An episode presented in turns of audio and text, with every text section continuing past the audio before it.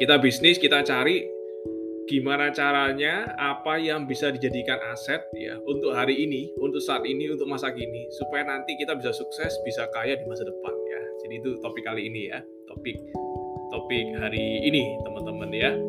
Dan juga today ya teman-teman walaupun sekarang kondisi ya sudah mulai normal saya tahu juga mungkin sebagian dari teman-teman berusaha untuk lagi dalam posisi berjuang ya, lagi dalam posisi untuk mengayuh ya, mengayuh.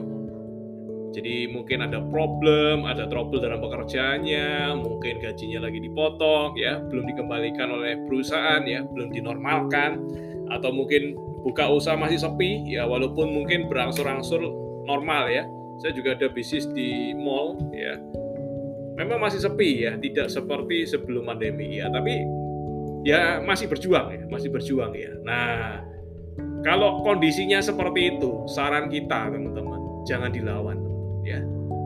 Tren jangan dilawan teman-teman. Kalau kita tidak bisa melawan, cobalah untuk menikmati teman-teman ya. Itu itu peribahasa ya nasihat dari mentor saya. Jadi kalau kita nggak bisa melawan, lebih baik menikmati teman-teman. Nah, anggap aja kondisinya tetap krisis seperti ini.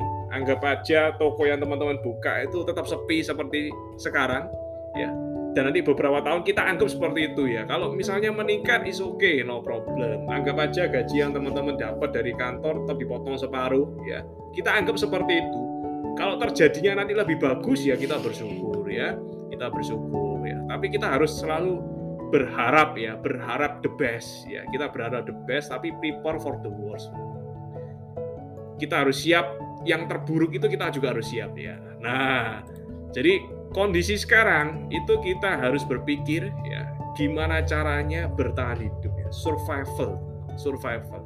Itu artinya kita nggak bisa lagi untuk menjalankan cara-cara lama. Ya. Kita harus melakukan yang namanya new way ya, cara baru. Jadi kalau teman-teman posisi sekarang kita lagi fighting, lagi berjuang ya dan teman-teman belum menemukan solusi, itu artinya kita yang harus belajar ya.